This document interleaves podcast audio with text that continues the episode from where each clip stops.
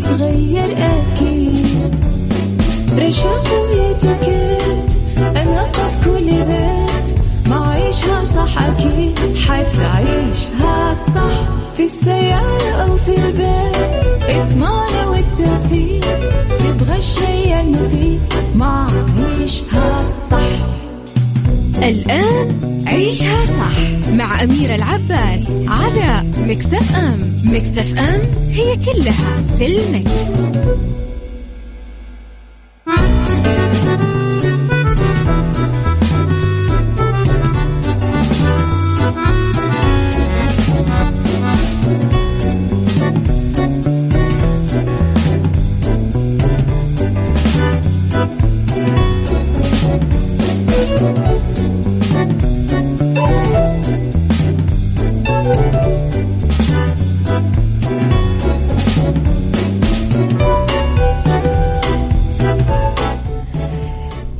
صباح الخير والورد والجمال والرضا والسعادة والمحبة والتوفيق والفلاح وكل شيء حلو يشبهكم.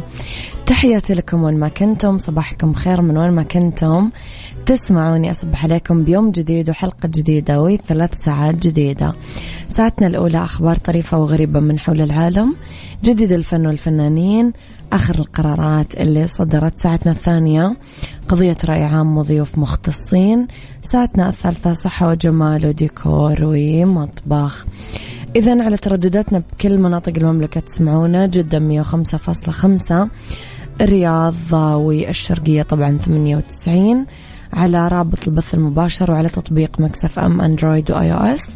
أيضا على رقم الواتساب Mix FM دايما معك وتسمعك على صفر خمسة أربعة ثمانية, ثمانية واحد, واحد سبعة صفر صفر وعلى آت مكس اف ام راديو تويتر سناب شات إنستغرام فيسبوك جديدنا كواليسنا تغطياتنا وأخبارنا.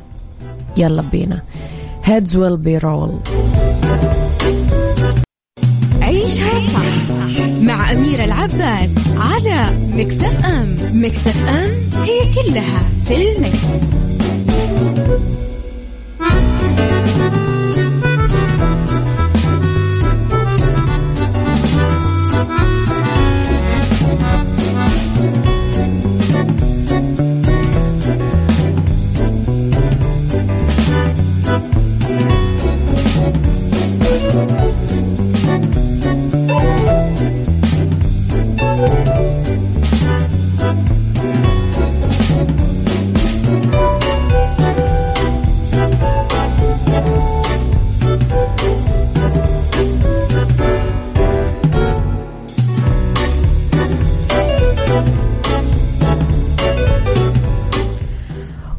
تحياتي لكم مرة ثانية. صباحكم خير. وين ما كنتم ومن وين ما كنتم تسمعوني مرة جديدة.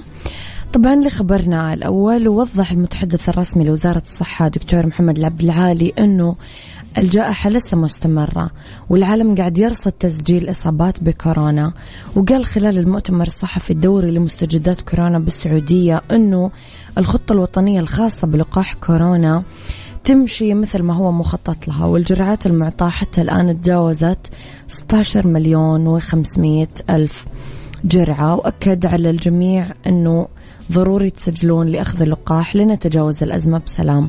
أضاف أن السعودية اتخذت كافة الإجراءات الاحترازية حفاظا على أرواح الجميع وأشار إلى أنه بعض مناطق المملكة تشهد استقرار بالإصابات.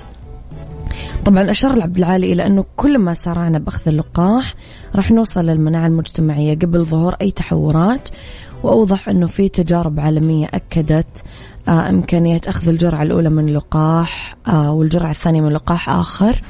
نوه إلى أنه لقاح أكسفورد وأسترازينيكا متوفر بالسعودية ولا صحة لانقطاعه أبدا وأكد على أنه لازم نلاحظ أعراض كورونا اللي تصب الأطفال وناخذهم لعيادات تطمن. thank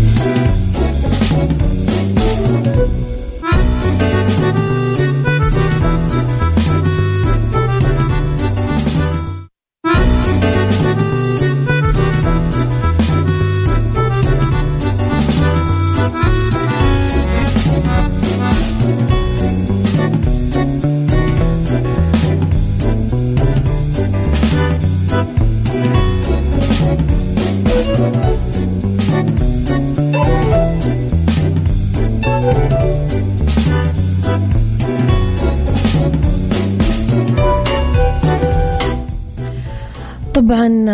خبرنا الثاني مليء بالجمال. ببساطة لأنه إحنا قاعدين نتكلم عن يعني أعتقد أجمل سيدة مرت علينا اللي هي شريهان. كشفت النجمة شريهان عن صور جديدة من كواليس تصوير إعلانها الأخير اللي مثل أول عودة لها آه لعالم الفن بعد ما غابت طويلا وتوقفت أمام موهبة لمدير التصوير أحمد المرسي وأكدت أنه كان مصدر قوتها قدام الكاميرا وأنه قادر يدعمها دايما عشان توقف قدام أي كاميرا وتصور أي مشهد.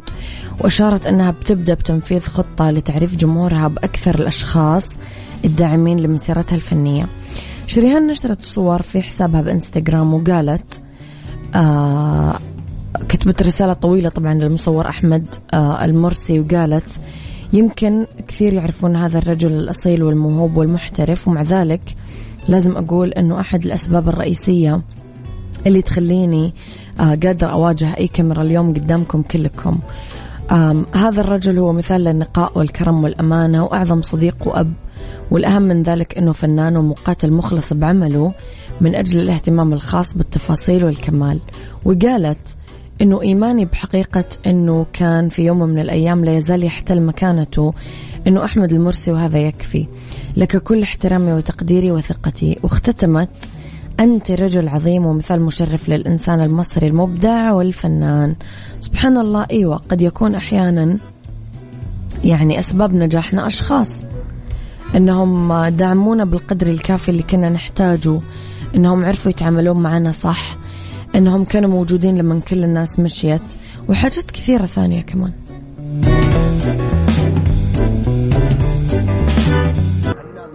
عيشها صح مع أميرة العباس على مكتف أم مكتف أم هي كلها في المكس.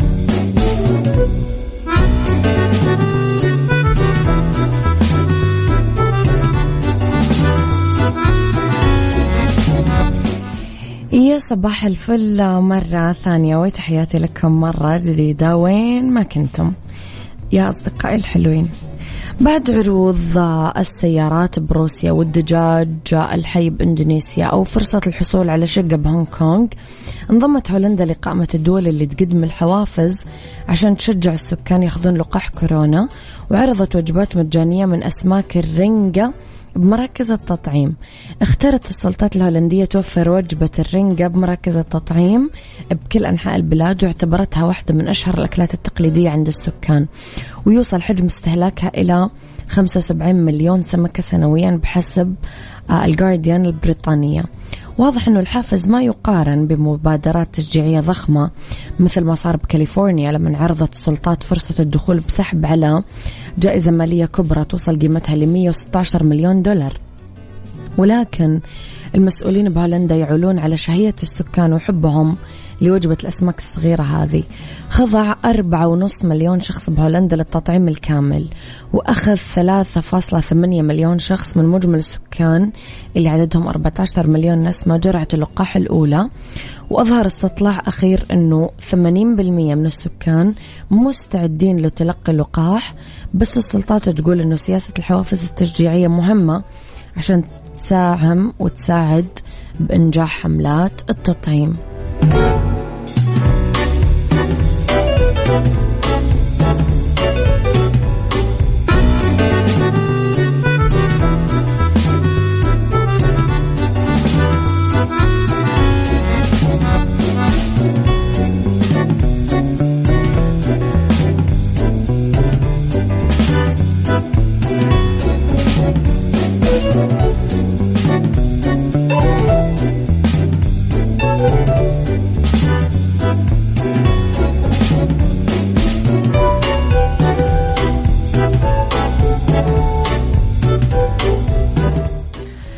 ويا صباح الفل وصباح الهنا وصباح السعادة والخير والرضا والجمال والعافية والفلاح وكل شيء حلو يشبهكم. تحياتي لكم وين ما كنتم وصباحكم مليان أخبار حلوة. من وين ما كنتم تسمعوني. ساعتنا الثانية تبتدي والاختلاف الرأي فيها لا يفسد للود قضية. لولا اختلاف الأذواق أكيد لبارة السلع. دايما توضع مواضيعنا على الطاولة بعيوبها مزاياها سلبياتها إيجابياتها سيئاتها وحسناتها. تكونون دايما أنتم الحكم الأول والأخير بالموضوع وبنهاية الحلقة نحاول أننا نصل لحل العقدة ولمربط الفرس. الخوف ليس مستشار حكيم. موضوع حلقتنا اليوم. ما في شعور ينتاب الإنسان ويسيطر عليه ويسبب له الإخفاق والتراجع مثل الشعور بالخوف. مع أنه الخوف ببعض المواقف محمود إلا أنه له مساوئ كثيرة. إذا قدر الإنسان وما تعامل معاه بحرفية ووعي. سؤالي لكم كيف نتغلب على مخاوفنا؟ ليش يسخر الآخرين من أفكارنا وآرائنا رغم إيجابياتها؟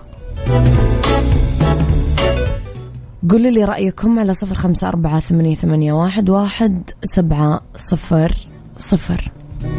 عيشها صح مع أميرة العباس على مكتف أم مكتف أم هي كلها في المكس.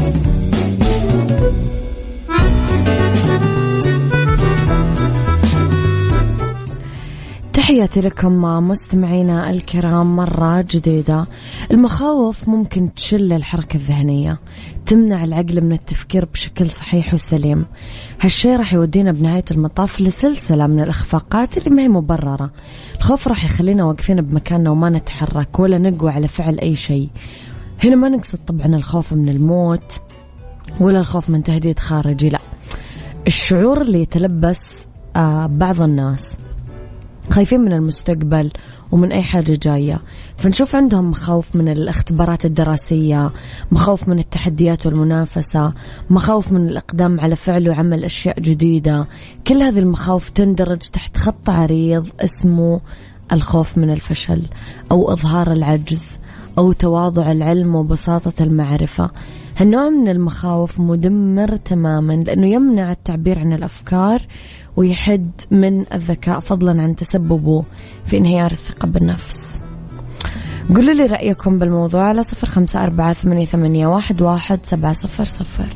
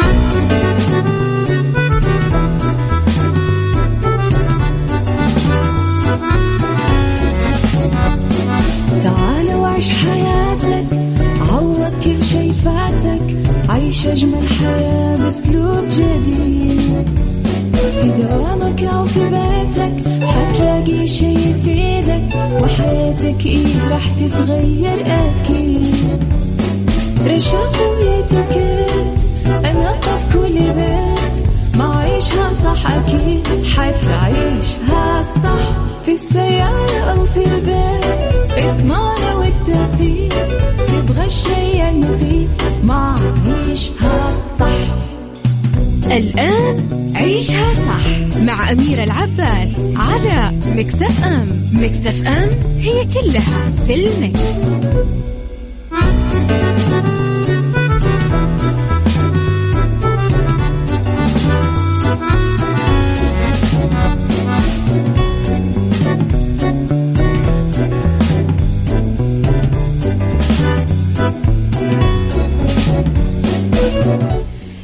مساء الخير ومساء الجمال والرضا والسعادة والخير والتوفيق وكل شيء حلو. يشبعكم تحياتي لكم وين ما كنتم من وين ما كنتم تسمعوني.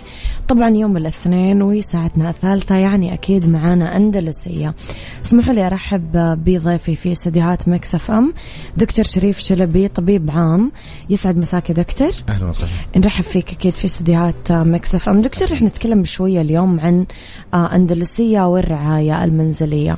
بداية إيش هو برنامج أندلسية للرعاية المنزلية؟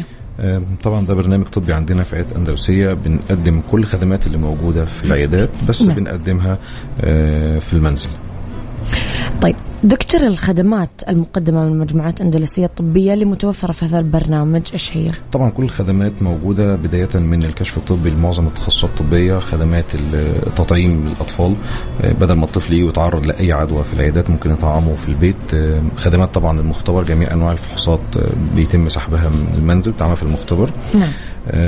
طبعا بعد كده ممكن ال- النتيجة بعد ما بتظهر بنرسلها للمريض عن طريق إيميل أو عن طريق الواتساب. ممكن كمان طبيب يتواصل معاه آه، يقدم له نصيحة طبية يقدم له معلومة طبية أو محتاج أي خدمة تانية بعد ما الفحوصات تظهر. دلوقتي بقى كمان لسه جديدة داخلة معانا ممكن متوفرة كمان الأشعاعات في المنزل الأشعة التلفزيونية والأشعة العادية وأشعة الإيكو.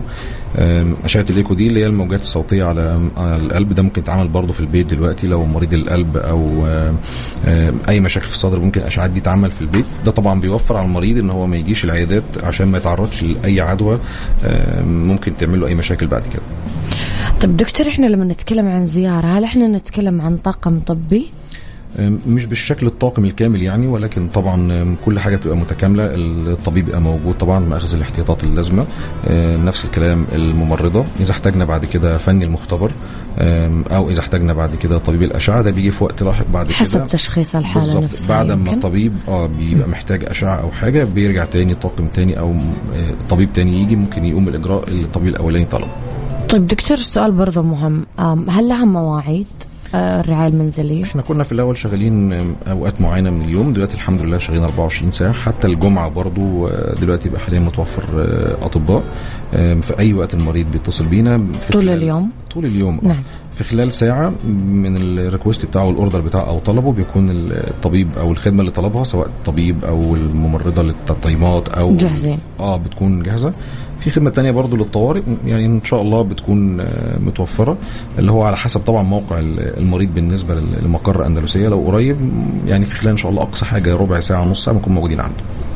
طيب دكتور كيف آلية الحجز؟ كيف الشخص يقدر يحجز خدمات الرعاية؟ طبعا في كذا طريقة آه، لو مريض أصلا آه، معروف عندنا بيبقى معاه مثلا ممكن معاه عنده ملف عندكم عنده؟ ملف عندنا أو معاه رقم المنسقه اللي عندنا من قبل كده بيقدر يتصل بيها مباشرة أو بالطبيب مباشرة أو طبعا في رقم عام آه، لأندلسية آه، ده خدمة كول سنتر بيقدر يتصل في خلال ربع ساعة من اتصاله. في حد عندنا بيقدر يتواصل معاه تاني وبياخد منه الموقع بتاعه آه، طلباته والخدمة اللي هو محتاجها بالظبط. وفي خلال ساعة بالكتير يعني السايكل دي أو الدايرة دي كلها بتاخد ساعة بالظبط.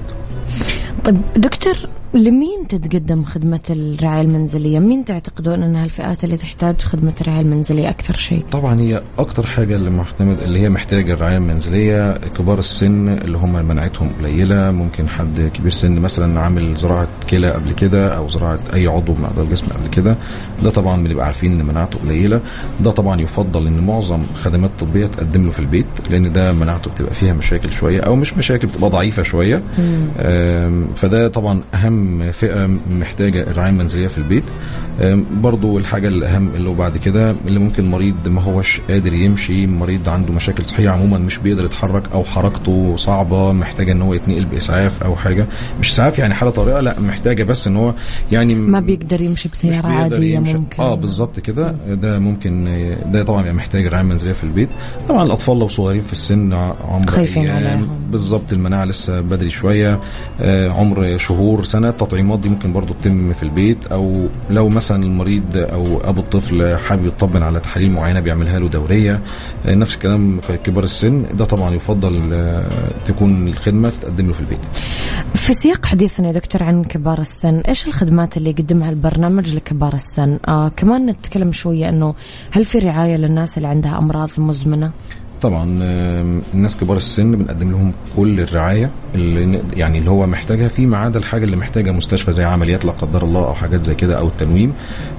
معظم الحاجات إحنا عندنا طبعا أطباء بيقدموا الكلام ده في البيت. آه، آه، مثلا طبعا تنظيم آه، نسبة السكر في الدم أو اللي عنده مرض السكري أو تنظيم الضغط أو تنظيم الأدوية بتاعه. يعني ابطو كمان دلوقتي بقى متوفر عندنا ال extended care اللي هو الممرضه تفضل موجودة مع المريض. ممكن 8 ساعات في اليوم ممكن ال 24 ساعة كلهم على حسب طلب المريض. كمان بنقدم له هو محتاج أي تحاليل دايما باستمرار متوفرة لو محتاج أكسجين حتى في البيت للمرضى اللي هم ما بعد آه، كورونا أو خرج من المستشفى بيبقى دايما مشاكل في الأكسجين. ده برضو بنوفره له بصفة دايمة. كمان لو محتاج علاج طبيعي بنقدر برضو نوفره في البيت. عندنا آه، برامج كتير وعندنا كمان باكجات كاملة آه، لرعاية العلاج الطبيعي في البيت سواء طبيب أو طبيبة. يعني إذا المريض يعني إذا هي مريضة ومحتاجة طبيبه ده برضو متوفر عندنا أو الطبيب برضو متوفر عندنا. دي أهم حاجات بالنسبة لكبار السن موجودة. الحاجات التانية طبعا اللي بتظهر بعد كده ممكن تبقى جديدة بعد ما نكون متواصلين مع المريض أو لسه هو طلبه كده. خدمة ال- يعني أعتقد إحنا مميزين في الحاجة دي خدمة متابعة قرح الفراش والمشاكل الصحية اللي بعد كده. حلو. آه، دي بفضل الله متوفرة عندنا وعلى يعني على مستوى عالي جدا جدا جدا يعني. وطبعا بقى في متابعة بعد كده. إذا المريض بقى احتاج تدخل مستشفى أو كده بنعرض عليه طبعا إنه يبدأ يتنقل عندنا في المستشفى. طيب دكتور إحنا لما نسمع دكتور وممرضة وطاقم طبي وال والمستوى العالي من الخدمات هذه والحرفية طبعا أندلسية اسم معروف جدا. ممكن نتخيل افرج عالي جدا من الأسعار. فلو نتكلم شوية هل الأسعار مناسبة للكل يعني ولا غالية جدا ولا؟ لا بالعكس والله يعني الكشف يعتبر أقل كشف موجود دلوقتي حاليا. ال- حتى لو المريض بقى محتاج مثلا خدمات كتير أو خدمات مكلفة إحنا بيتعمل له خصم بنسبة عالية جدا. آم، يعني لو هيدفع يعني مثلا آم، محتاج حاجات كتير محتاج أشعة ومحتاج تحاليل ومحتاج مرضى يكون موجود معاه ومحتاج غيرات جراحية أو إجراء جراحي في البيت أو كلام زي كده. آم، بيتعمل طبعا خصومات كبيرة جدا واحيانا بتبقى خدمات من ضمن الخدمات دي كلها ممكن تقدم مجانا في وسط الخدمات يعني. أنا وياك يا دكتور طالعين break رح نرجع نكمل حوارنا مرة أخرى. بالدنيا صحتك مع أميرة العباس في عيشها صح على ميكس اف ام ميكس اف ام it's all in the mix.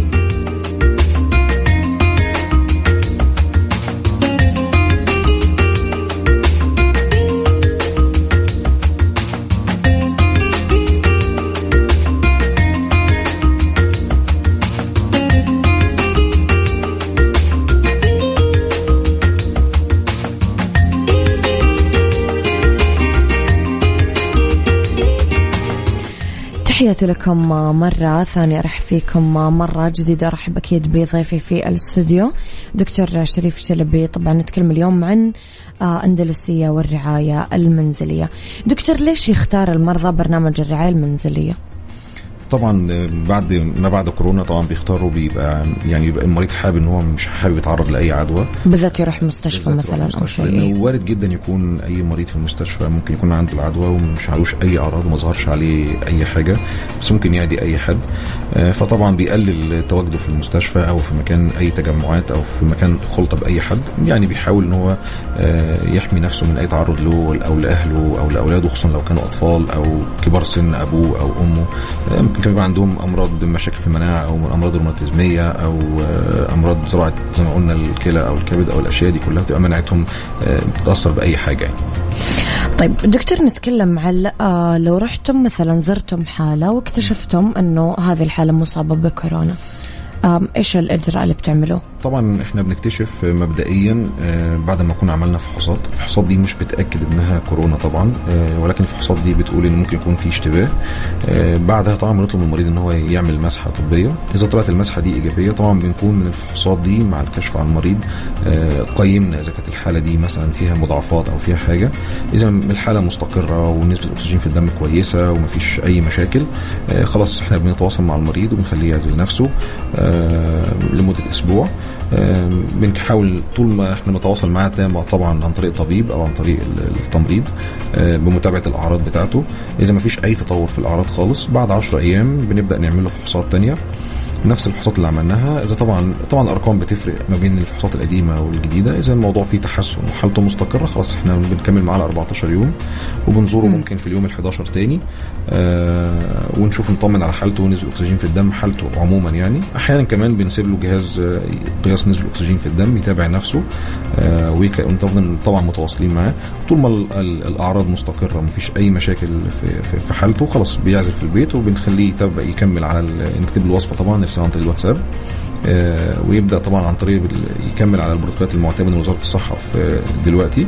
وخلاص بنفضل نكمل طيب. نعم تفضل يا دكتور. إذا المريض طبعا لقينا إن في مضاعفات أو لقينا إن الأرقام اللي طلعت أو الفحوصات آه، طلع فيها محتاج إن هو مستشفى طبعا بنحوله على مستشفى فورا طب دكتور نتكلم شوي على الإجراءات الجراحية. هل هي مشمولة في برنامج الرعاية المنزلية؟ آه طبعا آه، معظم الحاجات الجراحية الإسعافية مثلا. آه طبعا. يعني مثلا هنمسك حاجة حاجة لو مريض آه، مثلا في البيت كب- كبير سن أو حتى طفل ممكن اتجرح في البيت أو وقع يعني طاح على الأرض مثلا أو كلام زي آه. كده الطبيب طبعا بيروح يشوفه عادي. طبعا بيقيم الحالة الأول إن مفيش فيها أي مضاعفات أو إنها محتاجة أي أي خدمات متطوره في المستشفى. لو اشعاعات بسيطة أو جرح بسيط طبعا بيتم عمله في البيت إن هو يتخيط ويتنضف كويس ويتغير عليه حتى بعد كده. حتى لو جرح حتى من الدرجة الأولى آه، حرق قصدي أنا آسف آه، من الدرجة الأولى برضه بيتم معاه التعامل آه، في البيت. كمان لو في الإجراءات الجراحية اللي هي الصغرى اللي هي بنقول عليها ال minor surgery ممكن مثلا أحيانا جرح سطحي ممكن كيس دهني ممكن فتح خراج. يعني إجراءات بسيطة زي كده بدل المريض ما يجي في المستشفى ويبقى بيقعد فترة طويلة. يحضر الطقم آه بنعملها في البيت طبعا مش مشكلة وعندنا طاقم لكلام زي كده طبعا. طيب كمان دكتور نتكلم شوي على غيبوبة السكر كيف بتتعاملوا معاها؟ آم، طبعا خلينا نقسمها. في غيبوبة سكر آه، مرتفع وفي نعم. غيبوبة سكر منخفض. غيبوبة سكر منخفض دي أمرها سهل المريض بنتعامل معاه وبنقيس سكره وبندي بنديله علاجه فورا الموضوع بيتحسن فورا. غيبوبه السكر مرتفع طبعا ليها تفصيلة بسيطة كده. بعض المرضى اللي هم عندهم سكر من زمان ممكن يكونوا تعرضوا ليها. آه الحمد لله إحنا عندنا في اندلسيه طاقم طبي ممكن في البيت حتى آه بنسحب عينات حاجة اسمها غازات دم دي بنسحبها من الشريان نقدر نسحبها في البيت طبعا. آه دي بتقيم إذا كان المريض اللي عنده سكر مرتفع جدا جدا جدا دوت هل هو يحتاج مستشفى ولا لأ؟ آه إذا التحاليل دي طلعت ما فيش فيها أي تغيرات أو حتى لو تغيرات بسيطة عن طريق بننظم له طبعا سكره في البيت عن طريق الإنسولين بامب وعن طريق ال- ال- المحاليل والحاجات زي كده. هم طبعا مرضى السكر بيبقوا عارفينها لحد ما حالته الصحية تبدأ تستقر وسكره يبدأ يتحسن وبنديله علاج انسولين بعد كده طيب دكتور إيش الفرق بين الممرضة ولا care giver؟ آه، الممرضة طبعا دي هي مش مش بتاخد أي إجراء من نفسها. الممرضة ما هي إلا بتنفذ آه، doctor order. الأوامر الط- الطبية اللي الدكتور بيقولها. نعم. آه، ال care giver ده طبعا team بيبقى كامل متكامل بيتابع منه ال- اللي ممكن بيتابع المريض. لو في تطور في أي حالته الصحية بيستقبل أي مكالمات منه. الطبيب طبعا اللي بي يعني follow up للمريض أو بيتابع المريض في أي حالته تطورات في أي تحاليل.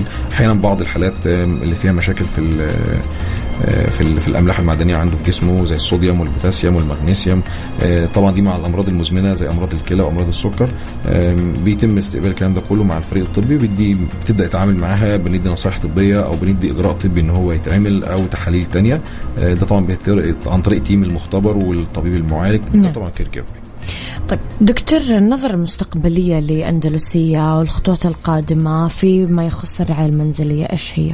طبعا إن شاء الله في المستقبل هيكون خصوصا في أندلسية آه هيكون في خدمة الأسنان آه الإجراءات آه، لمرضى الأسنان في في البيت. هو دلوقتي حاليا يا سلام هذه أحلى خدمة آه. بالعالم.